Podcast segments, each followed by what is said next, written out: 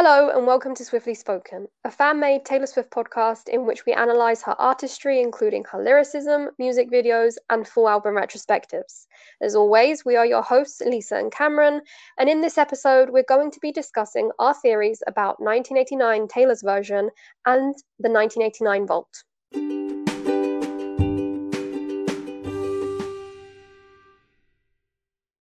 In this episode, we're going to be briefly in our ideas about how the release of 1989 Taylor's version could go, what promotion she could do, and the general aesthetic that she might attribute to this album. We'll also be giving our theories of possible 1989 Vault songs and our hopes for Vault collaborations. So far, Taylor's released two singles so Say from 1989 Taylor's version. So obviously we've had Wildest Dreams Taylor's version, which was featured in the Spirit Untamed movie trailer, and then officially released in September on the 17th in 2021, um, due to the original version becoming a trending audio on TikTok. And then obviously recently on the 6th of May 2022, Taylor also released This Love Taylor's version, which was also featured in a trailer, but for the upcoming Amazon Prime television series, The Summer I Turned Pretty.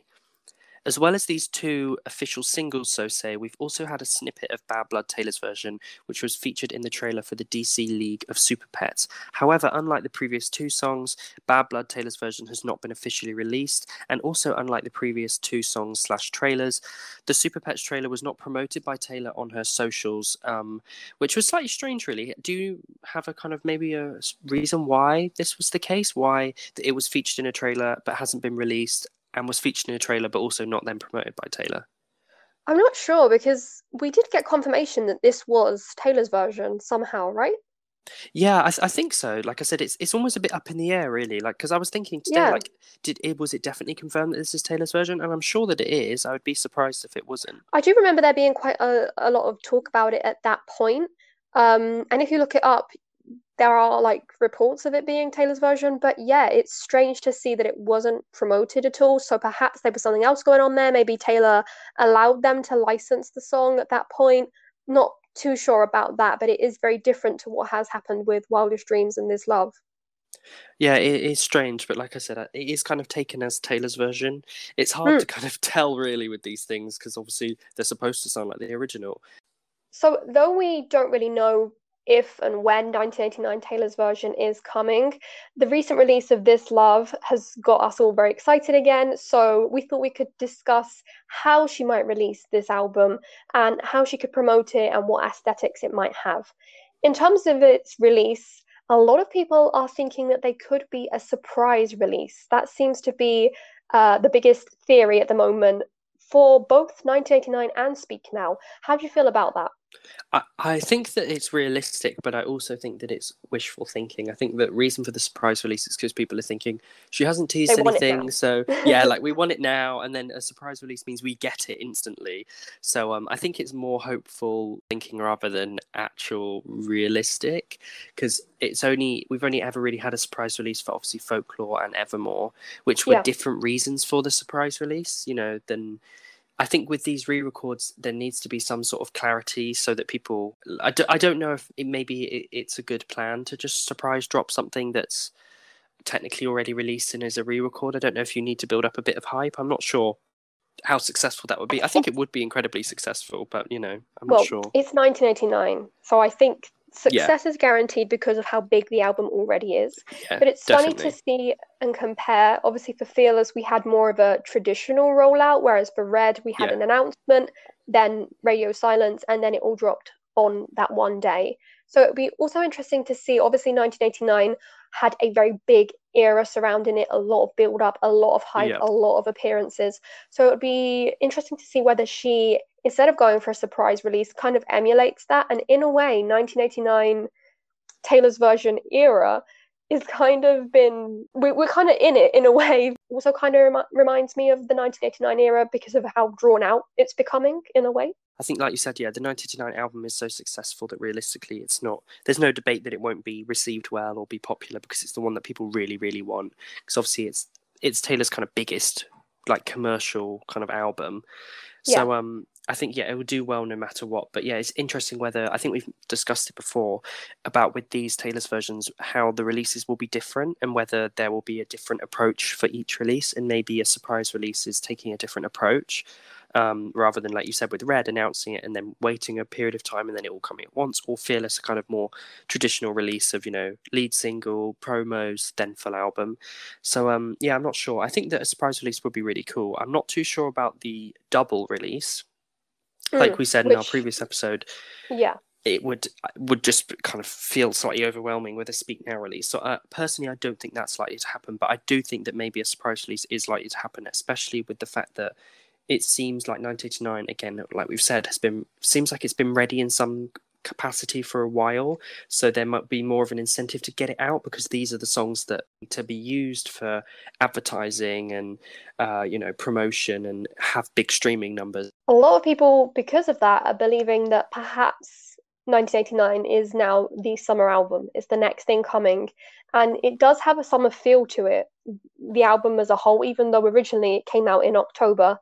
I've always related 1989 to summer. I don't know about you. Yeah, definitely. I get that kind of feel with those songs, definitely. And we've also got a lot of Easter eggs surrounding it being kind of released. Last last spring we got Easter eggs which pointed to that summer. Last summer, obviously, that didn't happen. Yep.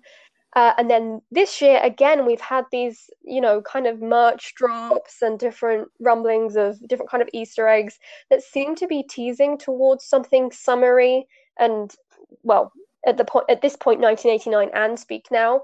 Um, but obviously, with this Love being released again, we're leaning more towards 1989. Uh, but they all seem to amount to nothing in the end. Yeah, they definitely do. Like, I think the biggest kind of culprit of that is the interview with Stephen Colbert. It just hasn't kind of led to anything. And then obviously last year's summer collection, just a summer thing. Actually, the, the colours of the album, yeah, it says 1989 all over it. Definitely. Nothing ever happened again. We've had two singles. We've now had another two merch drops, one of which is has 1989 stuff in.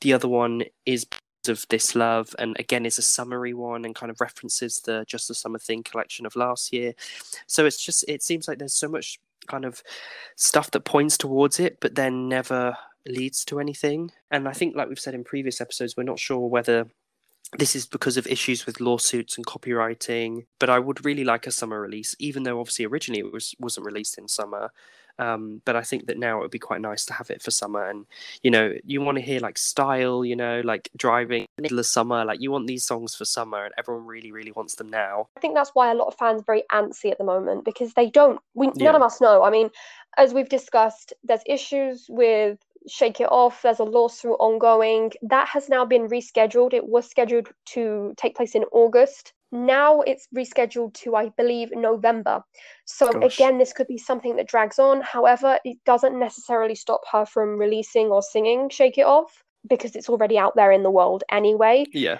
i so i don't know how much of a detriment it could be to a lawsuit such as that one but uh yeah we, we have no idea really of, of what's going on behind the scenes but it would feel right to have 1989 in in the summer it would I think it would fit. An interesting thing that we can discuss though is wishfully thinking what ways could she perhaps promote this album?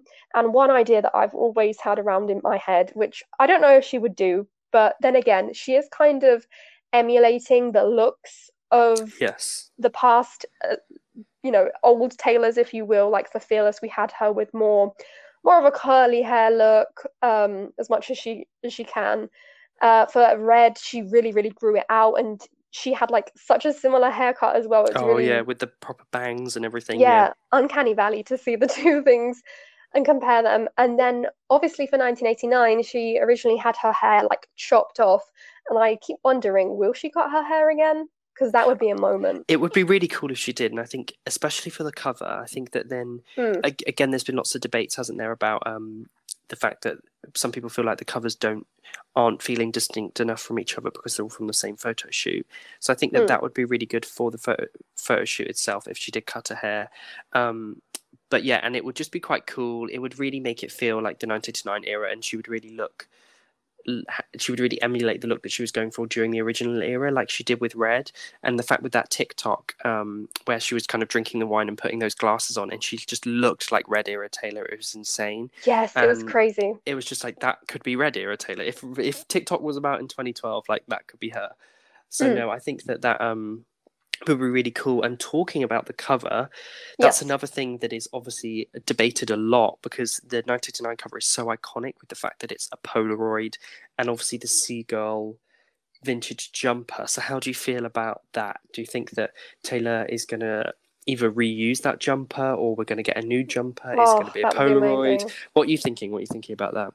I'm not sure. Obviously, we have a lot of backstory to that cover because we also got some like info about it in the Lover Deluxe Diaries, where she mentioned that she originally had a different cover in mind, but she wasn't very sure about it. She saw this Polaroid like as she was sorting through, and when she saw it, she just knew it was like mysterious, but at the same time really eye catching. Yeah. And um, it has become quite an iconic cover. It's such a random photo, but at the same time, it, just the aesthetic is just 1989. It really yeah. encompasses it. It really does. So I really do hope that somehow seagulls are involved. I think they will. I do, especially with the merch, merch. Yeah. Exactly, exactly. And I think, which is something you said to me as we, I think, in a, a personal discussion between us, um, how they Taylor Nation or Taylor herself have kind of like seen that specific elements from songs like the All Too Well scarf or um, the diary that we well, cardigan. the cardigan, yeah, the yeah the book slash diary all of those things kind of like have become merch items. The ring for for the red cover. Red, yeah. And i think that if she incorporates something with seagulls in the cover that could be another amazing idea. Yeah. Really I think that yeah. they're really, I think they're really pushing for that, and they've realised that that is a really good selling point. Because, uh, like, I've spoke to people that aren't Taylor fans and don't really know about All Too Well, and they'll be like, "Oh, is that the Scarf song?" The Scarf song, and I'm yeah. like, "Yeah, yeah." So you know, it's like that's like the way that people know um, about it, and it's like a really, really good selling point and a really good kind of clever merchandising. Um, and the cardigan is the same. When obviously folklore was released, everyone wanted that cardigan all the mm-hmm. celebrities were wearing it, you know, and it's like an iconic image that everyone, yeah, in the mid, yeah, in the middle of summer, like rocking this thick, like winter cardigan, and yeah, it was like everyone was like, oh, that's the Taylor Swift cardigan, and you know, so because obviously for the Wildest Dreams cover, we have a jumper, but obviously with stripes, yeah. um, mm. which could, I wouldn't be mad if that was the 1989 jumper as such, the album jumper. But um, right. I would, I would, I would like it to. I don't know if she would be able to wear the original because obviously, I'm not sure about the rules on that and whether it would be too close to the original cover and if there's kind right. of copyright and legal rules around that. I'm not sure because yeah. as we know, the original is a vintage one, but then they recreated it for a merch yeah. um, item. So I'm not sure about that, but it would be really cool if they either recreated it or did something similar, just in terms of having a cover, having a jumper. So I, I really hope so because I think that it would be a shame if we didn't. I also hope that we do get kind of like a Polaroidy, which yes. I think she's going to go for since we have got the Wildest Dreams cover and the This Love cover. Both of them kind of emulate or have been turned into Polaroids. So yes. I do think that we're going to get whatever we get, be it from the photo shoot, like cut photos from the photo shoot that we haven't seen yet, or a different kind of photo shoot, or maybe one similar to the Wildest Dreams. I do think that it will be a Polaroid. Sorry. I hope so. I, I hope so that it's not because as much as I like the other two covers, I just they do just feel a bit strange with the white border because I know they're supposed to look like a mock Polaroid, but they just yeah. don't feel like one. You know, I, I feel like there could be so much more effort to make them look a bit more Polaroidy. So I I really hope that we actually get real Polaroids because that was the big thing of the 1989 album and like yes. I remember when it came out, everyone was buying Polaroids again, and it was just so. I hope, I really hope that we get a Polaroid, and and I hope that we either get a photo shoot. Um, if it isn't part of the folklore fearless and uh, evermore fearless red photo shoot, I hope that the photo shoot will either be kind of in New York, like the original one, or by the beach. I'm a big sucker for the Rolling Stone magazine photo shoot, so anything that emulates yeah. that, and I'm happy. And I think, yeah, that might incorporate some of the seagull element. I do think 1989 has a lot of imagery that she could work with, and also very polemic. But now we basically have had the confirmation that 1989's color, the era color, is blue. Blue, yes. Not beige, not yes. brown, as some people thought. So yeah. that's interesting. yeah, uh, which yeah, I I've always kind of felt like it is kind of bluey with the, Blue. especially with the like seagull jumper and the kind of and I don't know. I think that yeah, and then the tour had a lot of blues and purples and. Um, there has always been a debate, so yeah, let us definitely. know what you thought it was. Did you do you think 1989 is more blue? I know some people also say purple because the 1989 seagull jumper on the album artwork, yeah, like the Polaroid true. fades it to purple. Some people really defend beige, so let us know what you think. But I do agree with it being that nice little baby blue. Yeah, I think I think it's a nice color and suits the album really well, definitely. Turning now to the songs on 1989 Taylor's version, obviously the ones that are confirmed to be included are all of the standard songs, which are 13, plus three deluxe versions songs. Uh, other than that, to be honest with you, 1989 Taylor's version is very difficult to discuss because there are no leaks from the era, there's no unreleased musings around or any ideas. But we have gathered some of the predictions that we have and some rumors that fly, are flying around to discuss them. Firstly, this one is probably basically confirmed, I would think, as long as she can get Kendrick Lamar involved again. I hope that she's including the Bad Blood remix featuring Me Kendrick too. Lamar. I, I, I would already be discussed. Uh, we love this one. Yeah, I would be amazed if this wasn't on there. This is the official single of Bad Blood. It's the one that is probably probably gets the most streams, really, and it's the coolest one. Like it is the best out of the two. Like personally, it's so cool. I would. It would be such a shame if she couldn't get it, but I do think that she could get Kendrick back on. I don't think there's any issues there. Um, so I, I think, think, that so. I think that that could definitely work, and um, and it would kind of be included as a kind of um, a bit like today was a fairy tale, kind of past after the de- deluxe tracks, but before the vault tracks. Vault. Um, exactly. So yeah, hmm. I, I'm I think that that's kind of ninety nine point nine percent confirmed and expected. Really. I don't know how she's going to go with MVs because obviously for yes. Fearless we didn't really get any MVs. For Red we did. Uh, it was a vault track, but if she was to do any recreation of MVs, I've always thought that a Bad Blood MV, the original one was so iconic, but if she mm. could reunite like some of the characters from that one, plus some new friends that she's made along the way, that would be a moment. That I would think. be really cool. Be really cool. Uh, almost like a part two. 1989 is very. It was a very visual era. It has a lot of of music videos uh, already. So if she was to do more of a visual album kind of take on anything, it could be this album's vault tracks. It's just to make 1989 Taylor's version as bombastic and as big as 1989 original was. I do think that she could. Def- yeah. I agree with you. She could definitely capitalize from producing music videos for a couple of vault tracks and making it more of a not an entirely visual album because we're not going to get you know track one to track whatever, but a few more adding to like the Taylor Swift cinematic universe, I definitely think that it would yeah. work to really expand upon upon the album and the album's story.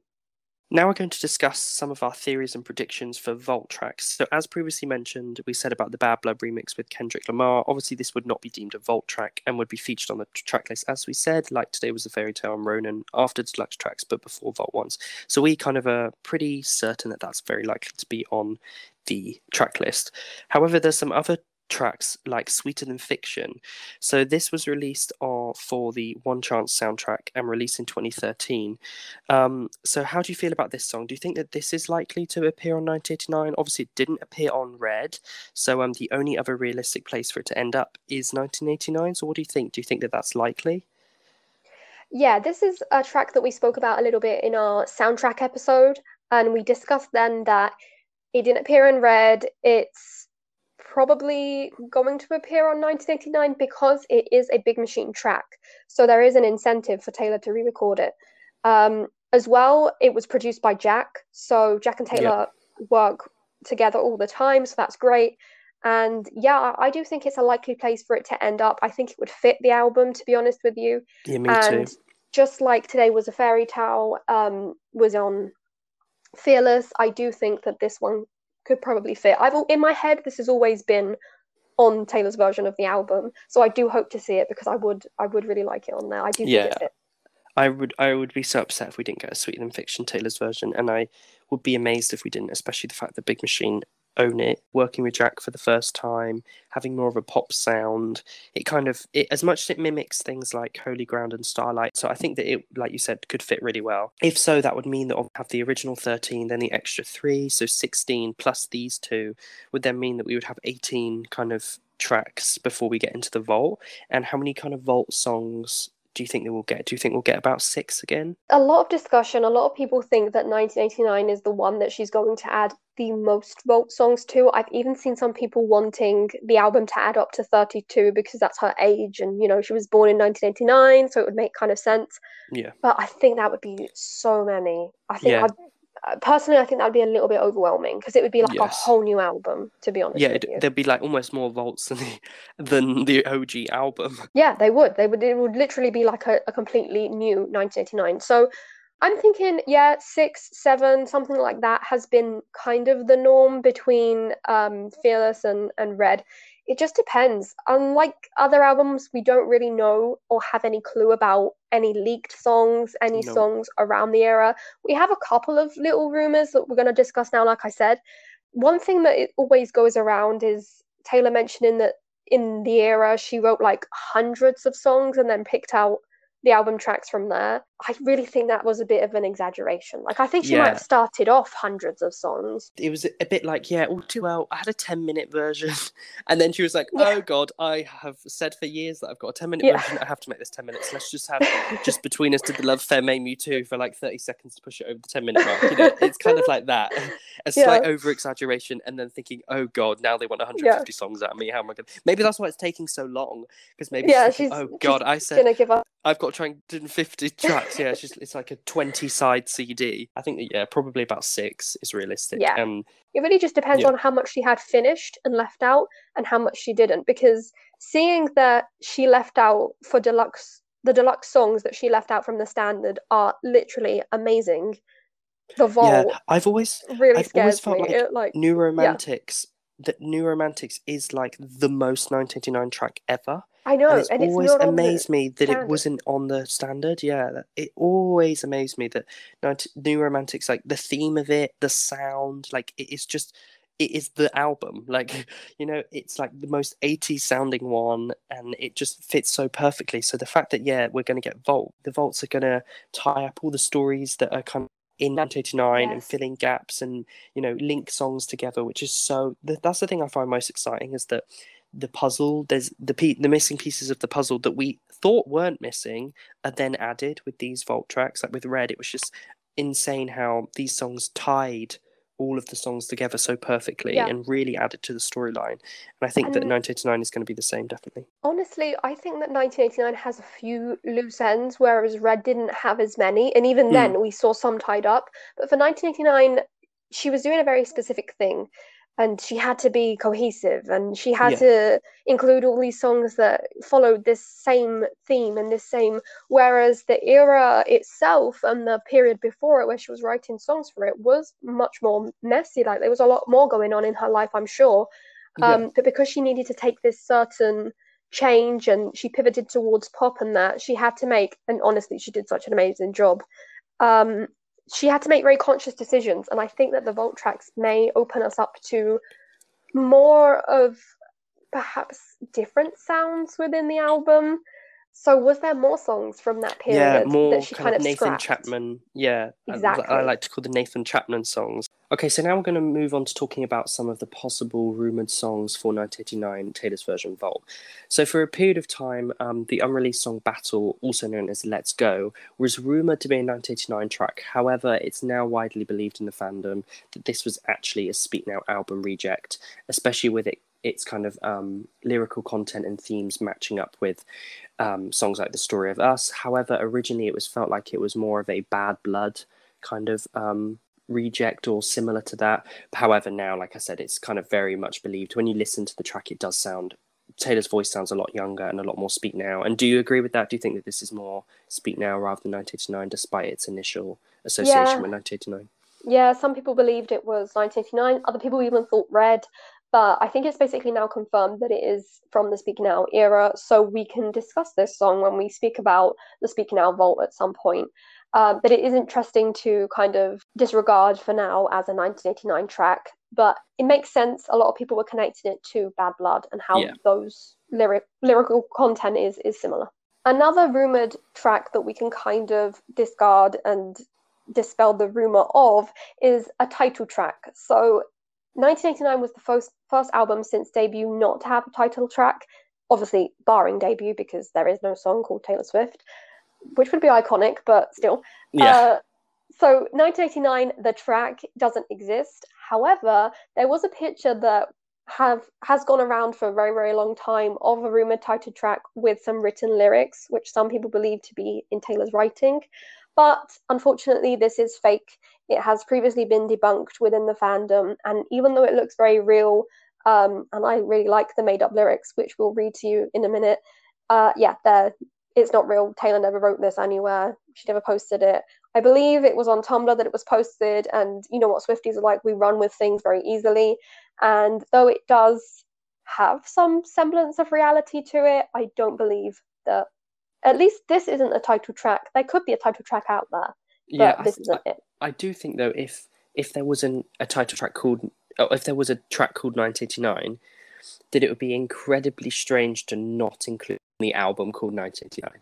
You yeah. know what I mean? Like it's like with Red, like having the song Red, but calling the album Red, but just not putting the song Red on it. It would just make yeah. no sense. You know, it just would be so silly. So I think that um, as cool as it would be to have a track called 1989, I don't think it's realistic because surely it would have been included because it would be such a strange thing to name an album after something and then not and then include not it. have a track. Yeah. But also, Taylor mentioned that the reason she called it 1989 was not because of a track, but because she wanted to be inspired by 80s sound, wanted to call it the year she was born, you know, and go with a pop direction. So it was more about the uh, kind of sound and aesthetic of 1989 rather than picking a track and running with that as its name. Anyway, I'll read out these lyrics and then you can tell me what you think of them. I I do like them. I wish that it was real. But anyway, so we have the lyrics uh, which are I'm running late just thinking about your face and your laugh and your eyes and the way your lips taste. They're not like the most amazing lyrics ever, you know, realistically anyone. They feel slightly debut, especially just thinking about your face. Obviously she's got a song called Your Face, an yes, unreleased track. Um, but I do like and the way your lips taste. It kind of gives me very style vibes. Um, yeah. And the, the, whoever did this did a very good job of making it look like Taylor with the doodles and the heart with the wings and stuff. I think they're cute. It could be like very message in a bottle kind of vibes, like yeah. if it was given that kind of production. Yeah. Can you imagine if Taylor just randomly said, "You know what? I'm taking that as my own now." Yeah, exactly. Yeah. that that is actually my handwriting. I, you know, I've created this fake rumor. Now this is a song, and I've got a title track. There we are. So also, I suppose we should also discuss because of things like today was a fairy tale being included. There's kind of tracks around before and after the album was released and the era kind of lived for that are and then included on the vault or on the album track list. So I guess we should discuss possible 1989 post 1989 tracks. So lots of people discuss that Bleachella and the, that era, people associate it more with Reputation. However, it was actually technically during the 1989 era. So therefore, right. do you think that Bleachella tracks are likely to make the album, the So Say Karma album, the Scrapped yes. sixth album? Do you think that these are likely to end up on 1989? So, this is something that we've previously discussed as well. And some of these tracks that we're going to mention, we have mentioned on the Reputation Taylor's version Vault episode. Yeah. Uh, and our explanation for them there is very similar to our explanation for them here, in the fact that it's very difficult to pinpoint or bookend an era and say, okay, so this era ended this day, the next era has now mm. started, because it's not as simple as that. Things bleed into each other. So they could very well be included in either Reputation or in 1989. With that in mind, just as easily as I Don't Want to Live Forever could be included in Reputation, it could be on 1989. Yeah. Because, like you said, we really technically were still in the 1989 era, and any scrap songs from that uh, from that time, which people love to fantasize about, this Karma album, which personally I think we've discussed. I do believe that there are songs from that time, yeah. but I don't think there was a scrapped album, no, like a whole no. thing. No, not fully uh, formed. Exactly, but yeah, they could just as easily be put on 1989 Taylor's version.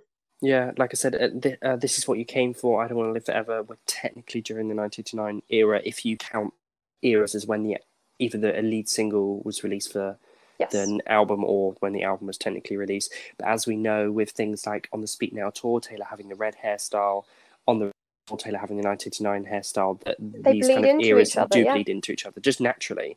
Um, but yeah, I personally don't feel like these would end up on 1989 because their sound was so different and they weren't.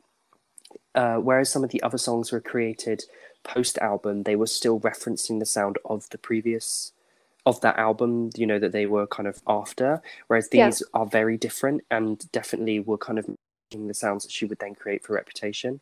Uh, they don't really have that kind yes. of 80s synth sound. So I personally feel like if I was going to place them anywhere, they would be on Reputation. But they definitely still could be on 1989 because of they, they are certainly released. very transitional in sound. Like they're yeah. not the 1989 sound. I get exactly what you mean, perhaps reputation may not have a vault at all. If we're going to play yes. around with the there will be no further explanation. They will just be reputation. And how that was like a complete album it was a very conceptual album as well. So to then stick on this is what you came for if she's able to re-record it somehow mm. and i don't want to live forever perhaps it wouldn't be very you know it, maybe it wouldn't stick so well. So that that could be one of the reasons why they could maybe be put on to 1989 instead which yes. I could kind of get behind. I could kind of understand. You know, they were played in some of the shows before yep. Reputation was even, you know, a thing in the fandom. So it would be interesting to see what she's going to do because we know that if she does come up with 1989 anytime soon, we can see if these are on here or not, and then possibly predict, a, you know, with a bit more certainty whether they'll be on Reputation instead with this is what you came for especially i think that if she was to change the production because she obviously wrote the lyrics for it mm. but the production was all done by calvin harris. So obviously she's not going to get him involved as again. So i'm thinking that if she was to you know produce it in a different way kind of like a girl at home feel girl at home or better man babe. Exactly perhaps it could work they totally changed up the production for Babe. Um, Jack Antonoff did a really good job. So yeah, I definitely think that that is very likely that this what you came for could sound more of a kind of synth pop rather than a kind of EDM um, dance track. So I think that yeah, that that is definitely likely and not to be kind of written off or discarded because I think that if it was going to end up anywhere with a different production, it could definitely fit on there a lot more than say so, say Reputation. But if it was stuck to its more original production or had more of a kind of darker, bombastic production, then it would fit on Reputation. So it depends where where where Taylor sees these songs fit, whether she sees them in the Reputation world or in the 1989 world.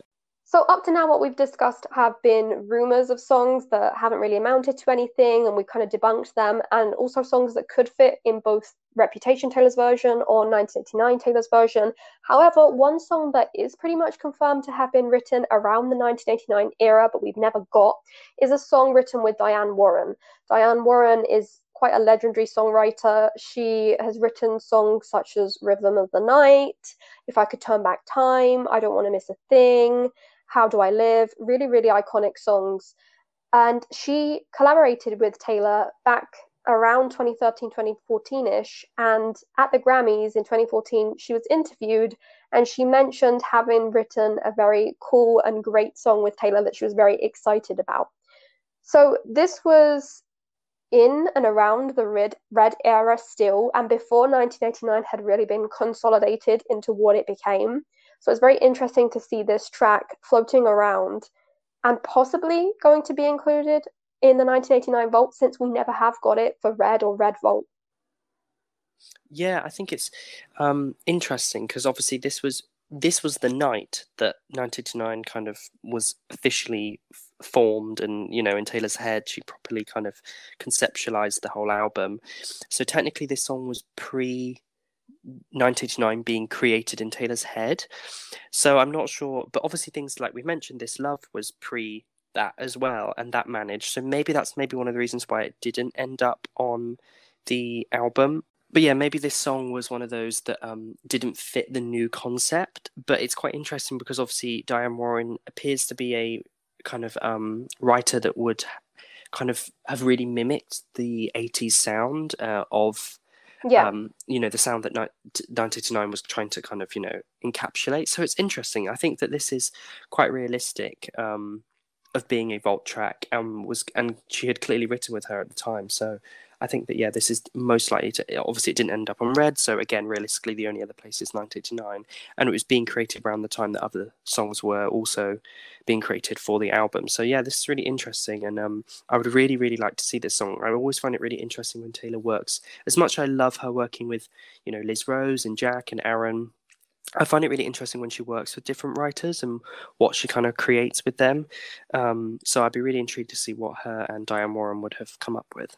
We don't know how much was written. This kind of fits into that sort that we discussed before. These songs that, like you mentioned, the Nathan Chapman songs, the kind yeah. of ones that were held over from Red but haven't been included in the Red Vault and were probably destined to be on whatever was going to come after Red, but then things kind of changed up.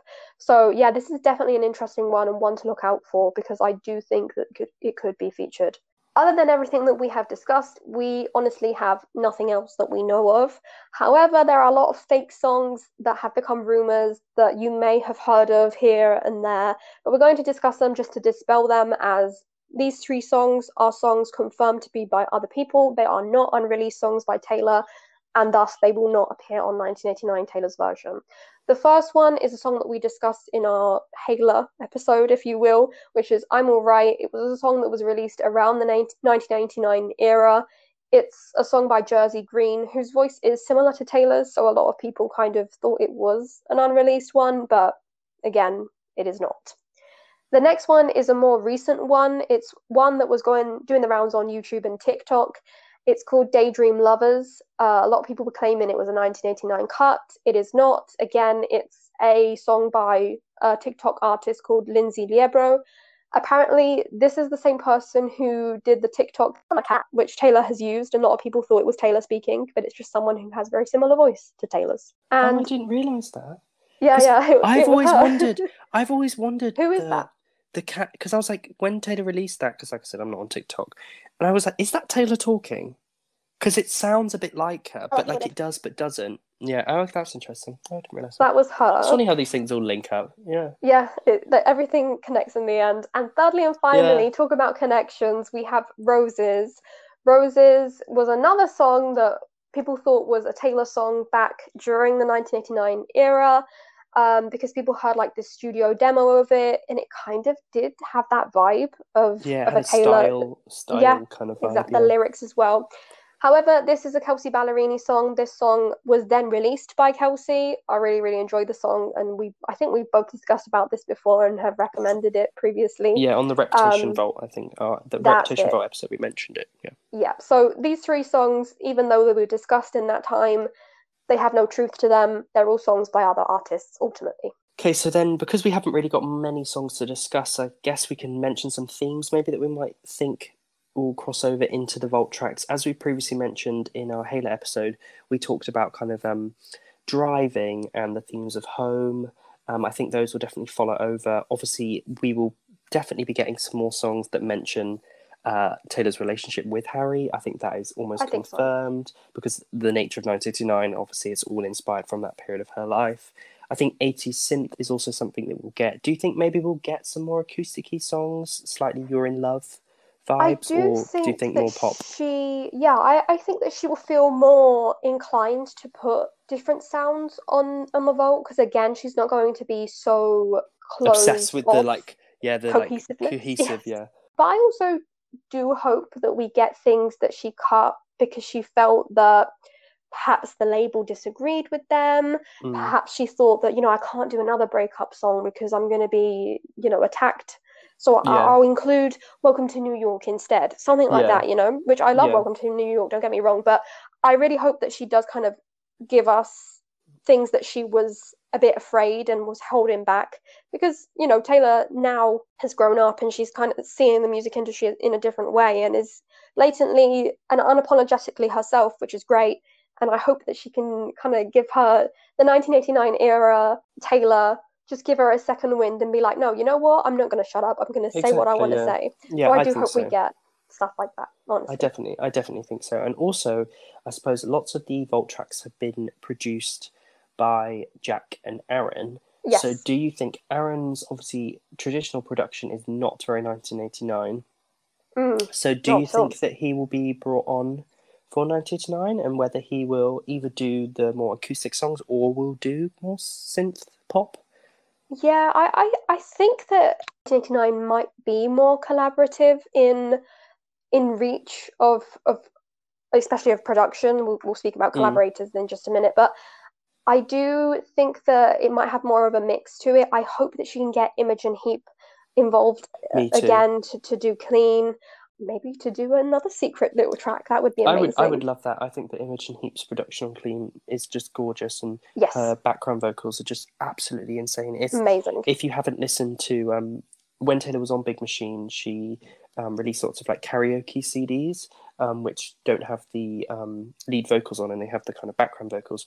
And for 1989, when you listen to Clean, you can properly hear um, Imogen Heap's vocals in the background, and they're absolutely gorgeous. And if um, you guys haven't ever listened to that, I would highly recommend going onto YouTube. I'm sure it's probably on For there sure. or getting the karaoke CD and listening because it's it, you really, really then um, value Imogen's production and her kind of input on Clean because it was really, really impressive. So I would love her to do another Vault track. Yeah, I, I, hope she comes back. I hope she does that. I hope she's involved in another Vault track, even maybe a collaborative track. That would be amazing. And I do really, really hope that both Max Martin and Shellback are back together. Me too. Together. I, I would really both for like 1989 that. and Reputation, just because they're such a specific sound. Yes. And obviously Jack, like you said, we've got Jack so that's great. yeah, Jack Jack's all sorted. Yeah, and um, and and then yeah. um yeah, Aaron. I think like you said, yeah, he'll kind of maybe do some of the vault stuff, and obviously Christopher Rowe, who has done um this love. Yes, so that's yes. interesting. He's almost taken the place of Nathan Chapman, so mm-hmm. maybe he will take the place if there are some of those maybe early tracks that you know we are calling the Nathan Chapman tracks. Let's say maybe he will do those as well. So I'm in, really intrigued to see how it's going to be divided up because Max Martin is definitely his tracks on Red. So I'm guessing that he's almost confirmed, but hopefully we get you on Shellback as well. Yeah. Um, and then yeah, and then Jack is obviously confirmed. Um, Christopher Rowe is almost pretty confirmed. So maybe if we don't get Imogen Heap, which I would be surprised about because Taylor seems to really, really want to work with the people that did did it originally, and the fact that she's bringing back her band like her band um, play all the instrumentation on this love and stuff. Um, so I think that I'd be surprised if she didn't get Imogen, but maybe she doesn't. Then Christopher Rowe maybe take over on that as well. But we shall see.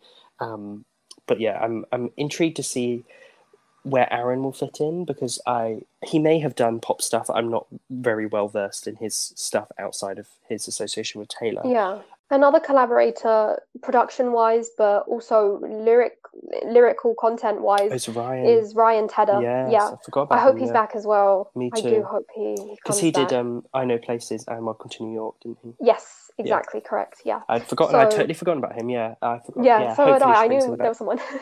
I hope so. Yeah.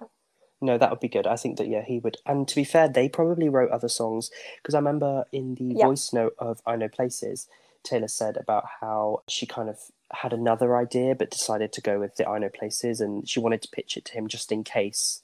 Yeah, I think that really... there's some tracks perhaps that were left behind from all of their writing sessions yeah. with Ryan Tedder, with Max Martin and Shellback. Although again, we have some of the the left behind songs w- written with Max Martin and Shellback kind of on on Red. Red, yeah but you never know. There could be some stuff. Obviously, her and Jack, there could be stuff as well. Yeah. This was the, you know, they they worked on Out of the Woods simply, and then they did I Wish You Would as well. Out yeah. of the Woods being the first they did together, and then obviously You Are in Love. Yeah. So maybe maybe there might be anything else there. I'm not mm. sure. I hope so. And I suppose while talking about some of the voice notes, voice memos and stuff, obviously on the deluxe version of 1989, there was three voice memos included. And like you've said before, lots of fans are wanting uh, 32 track 32 songs on the track list do you think we'll get voice memos i personally don't no. um, yeah. because they're they're not on the they're not on streaming um, yeah. they're more of just a kind of fun thing that you get when Extra. you buy the cd yeah. Um, yeah. so yeah I, I personally don't think so but i know that there's been a lot of talk about whether those will be included and yeah I w- with, I wouldn't think so no and along with that also 99 is the album that bangs on about wanting certain remixes. So the Love mm-hmm. Story remix, the We're Never Ever Getting Back Together rock remix, and the I Knew You Trouble tour remix as well. Do you think that those are likely to be on here? Yeah, I, am in two minds about this one because on one hand, it's like what would be the point? I, mm. I, you know, is 1989 Taylor's version around for that in specific, or you know, I think people just want them because they enjoy them, and yeah. I understand wanting a studio version of them, but I don't know if they fit or not. However, no. if Taylor does want to make a 32 uh, song album, she could easily do that, including some alternate versions like the piano version of Out of the Woods. Yeah. The tour version of I don't know, We're Never Ever Getting Back Together, whatever, and like the 1989 tour version, and adding them on. I think that it would just make it a bit messy if because we never ever get back much. together rock doesn't fit on 1989 like you know it was cool on tour but it doesn't fit the sound of the album the mm. love story definitely i think that that could work but i just think realistically like it's a live version you know it's not it's not necessarily yeah. intended to be on on that album yeah so I honestly I, I think it would be a nice idea alternate versions are always very much appreciated because they make you see the, the song in such a different light yeah. however I don't think voice memos are going to be included, and I don't think alternate versions are going to be included. No. I think we're going to stick with the pattern that we've got up to now. Definitely.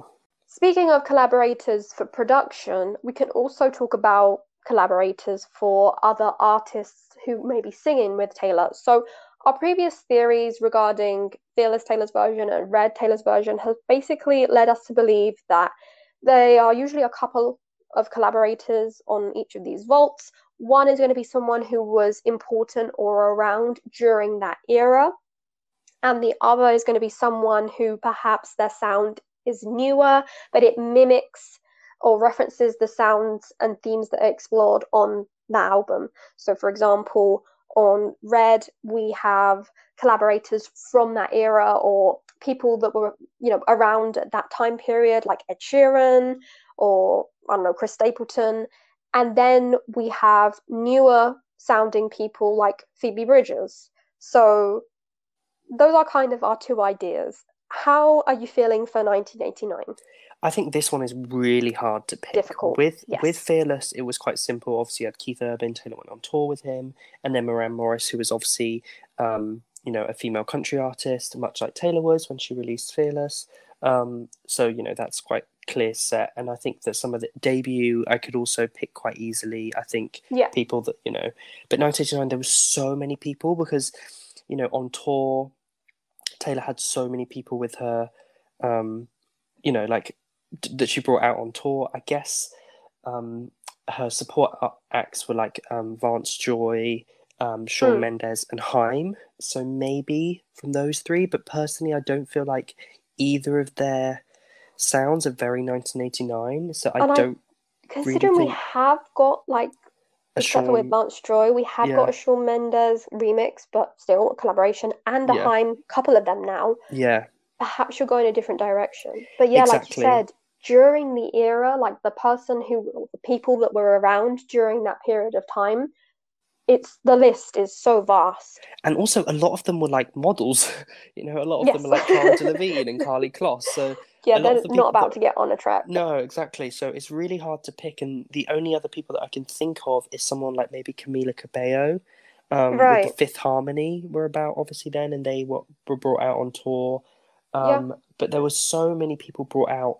Um, Ellie Goulding was quite big during 1989. Yeah. There's so many interesting choices as well. Because, yeah.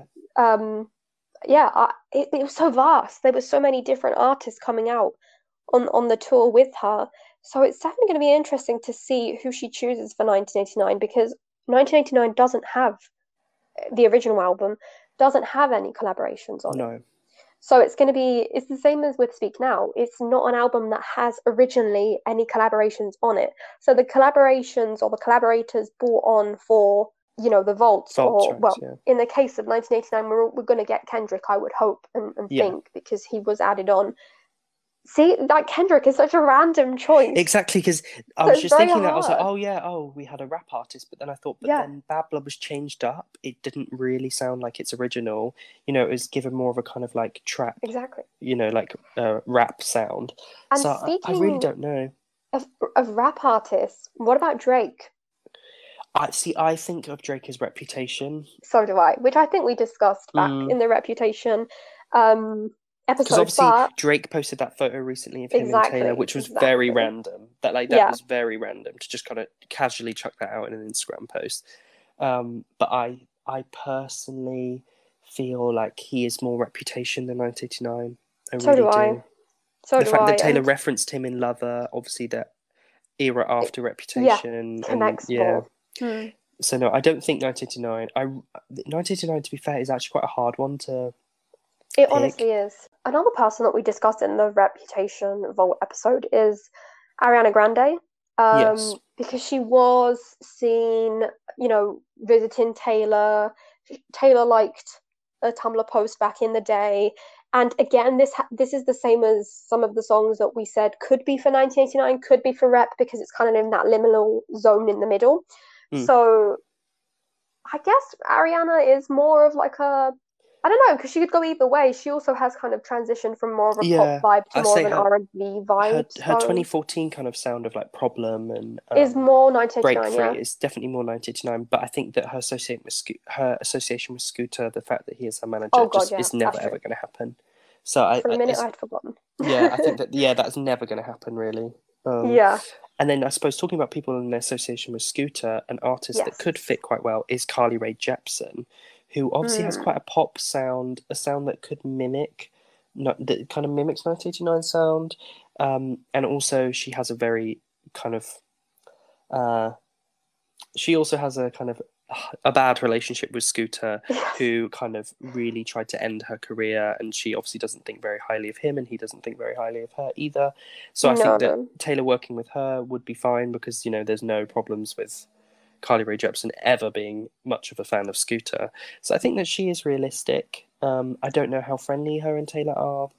Yeah, her sound is very, very. The sound that she was producing back in the day, like the Emotion album, mm. um, was very synthy, was very 1989 sounding. Yeah. Yeah, her scooter was her manager back in that at that period. A lot of people attribute a lot of bad things happening in in her career to him being the manager. He is not her manager anymore, although she does kind of work with some of the people that he works with. I'm not really sure of all of the connections, but I know mm. that they hmm. are somehow still connected. So again, may not mm. be the easiest thing, but I know that there is animosity. Yeah. Um, and especially from Carly Rae Jepsen fans towards him. Yeah. But if any of you guys are Carly Rae Jepsen fans, then let us know what you think I suppose my biggest hope for 1989 is Harry Styles. Yes. I think every, like a lot of people, I don't want to say everyone because I don't want to, you know, because yeah, I'm sure not yeah. everyone, but yeah. everyone in my life that is a Taylor Swift fan. Um, and I just desperately want Harry Styles on there. I think that it would be such a full circle moment. I don't really want a star remix. I don't. No, really neither do I. A lot of people that. discuss that. I want a vault yeah. track with him on it, them having a conversation. Yeah. I don't want any rumours or any strange kind of things around it because no. they're both obviously very happy in their lives with completely yeah. different, you know, paths, which is great. It would help to dispel all of these things that happened during the Red Taylor's version era. There yeah. was a lot of people that made all too well about what it's not. You know, the hate train came into town, and a lot of people were like, oh, yes. "Oh, she's only doing this to diss Jake Gyllenhaal and blah blah blah." Yeah. But I honestly think, obviously, that's not the point of any of these songs. No. Which anyone. It's about ownership. See. Yeah. Exactly. But I honestly think that if we did get a little collab between them, which is so so much wishful thinking, mm. but God, I pray every night. That's I mean, um, he's the only artist that I really, really want on this album. And it so fits. that's why that's it why fits. I struggle with thinking of anyone else because I'm like, I just want Harry Styles. I just want Harry I Styles. Know. And I know we it's get so Shawn Mendes after this. Oh, yeah. oh no offense to Shawn Mendes. Yeah, Sorry, but, Shawn. But you know, I want Harry at the end of the day. You know. So do I. I just. So do I. I really, really hope so. I really hope so. But I just, I do think it's unrealistic. But it would be cool. It just would be such a full circle moment and would really kind of help. Exactly. Then... It would really close off because during the 1989 era, Taylor did discuss like the songs that this person, this, uh, sorry, the person that this so- these songs are written about has listened to these songs. They know yeah. these songs. They enjoy them. She Obviously, was playing them, yeah, to him. Yeah. Basically, we know that a lot of them are about Harry. Yeah. And they have always had nice words about each other uh, they've always respected each other's music, and above anything else, they are both very creative artists. Mm. And if you remember rightly, back in our Halo episode, we discussed a rumor that went around for a while of music that oh, was written yes. between Harry and Taylor. Yeah. Now, how real that is, like we said back then, who knows? And who asked for that music? Who's got that music? If it ever really came into fruition, who who even knows? Yeah. But wouldn't it be amazing to have a little 1989 vault track from back in the day that would be very cool that would that would kind of be a dream come true but i don't want to get my hopes up that's the thing no, i think that's way. the thing I, but i just don't know another realistic possible inclusion of in a collab is an 80s artist because yes. obviously the sound of the album is about the 80s and synth pop so i think someone like annie lennox um, might be quite a realistic uh, inclusion. I know that Taylor yeah. has referenced her a couple of times, and Annie speaks very positively about Taylor.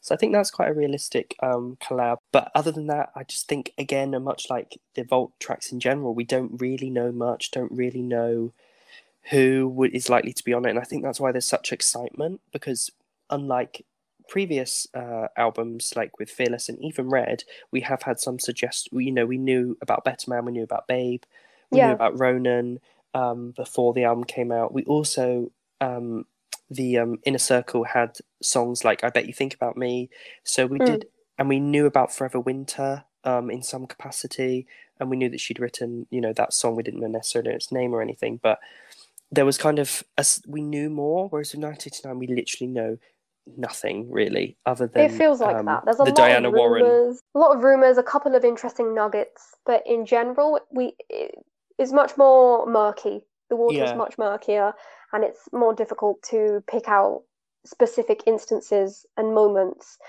Again, the Lover Diaries didn't give us anything like they did for Nothing New. Mm, yeah, it's um, true. We also knew about that. Yeah. And I think that's a lot of the hype is going to be built up based upon that. Obviously, Fearless's hype was just general because it was the first re recording. Yeah. Red's hype was built upon the Vault tracks, but mainly All Too Well 10 minute version. Yeah. And I believe that 1989's hype will be built around this completion of the vault tracks of this yeah. 1989 narrative and also obviously that harry styles collaboration would just be yeah. the tip of you know it would just be the cherry on top so i'm never going to shut up about that unfortunately yes yeah so it's really really exciting hopefully we'll get some more information soon regarding if and when this is going to come if it's going to be a summer thing or not but it's very exciting because we are so in the dark. But all of these tiny little bits of information we have definitely, definitely show that it's going to be an amazing album. With that, that's all we know about 1989 Taylor's version. We hope you enjoyed this episode. If you did, make sure to leave us a like on YouTube and subscribe so you don't miss out on any of our other episodes about Taylor's version. Make sure to rate us on Spotify, Amazon Music, on Apple Music, or wherever you may be listening to us to let us know that you are enjoying our episodes. Finally, for extra content, you can follow us over on Instagram, which is at Swiftly Spoken Podcast.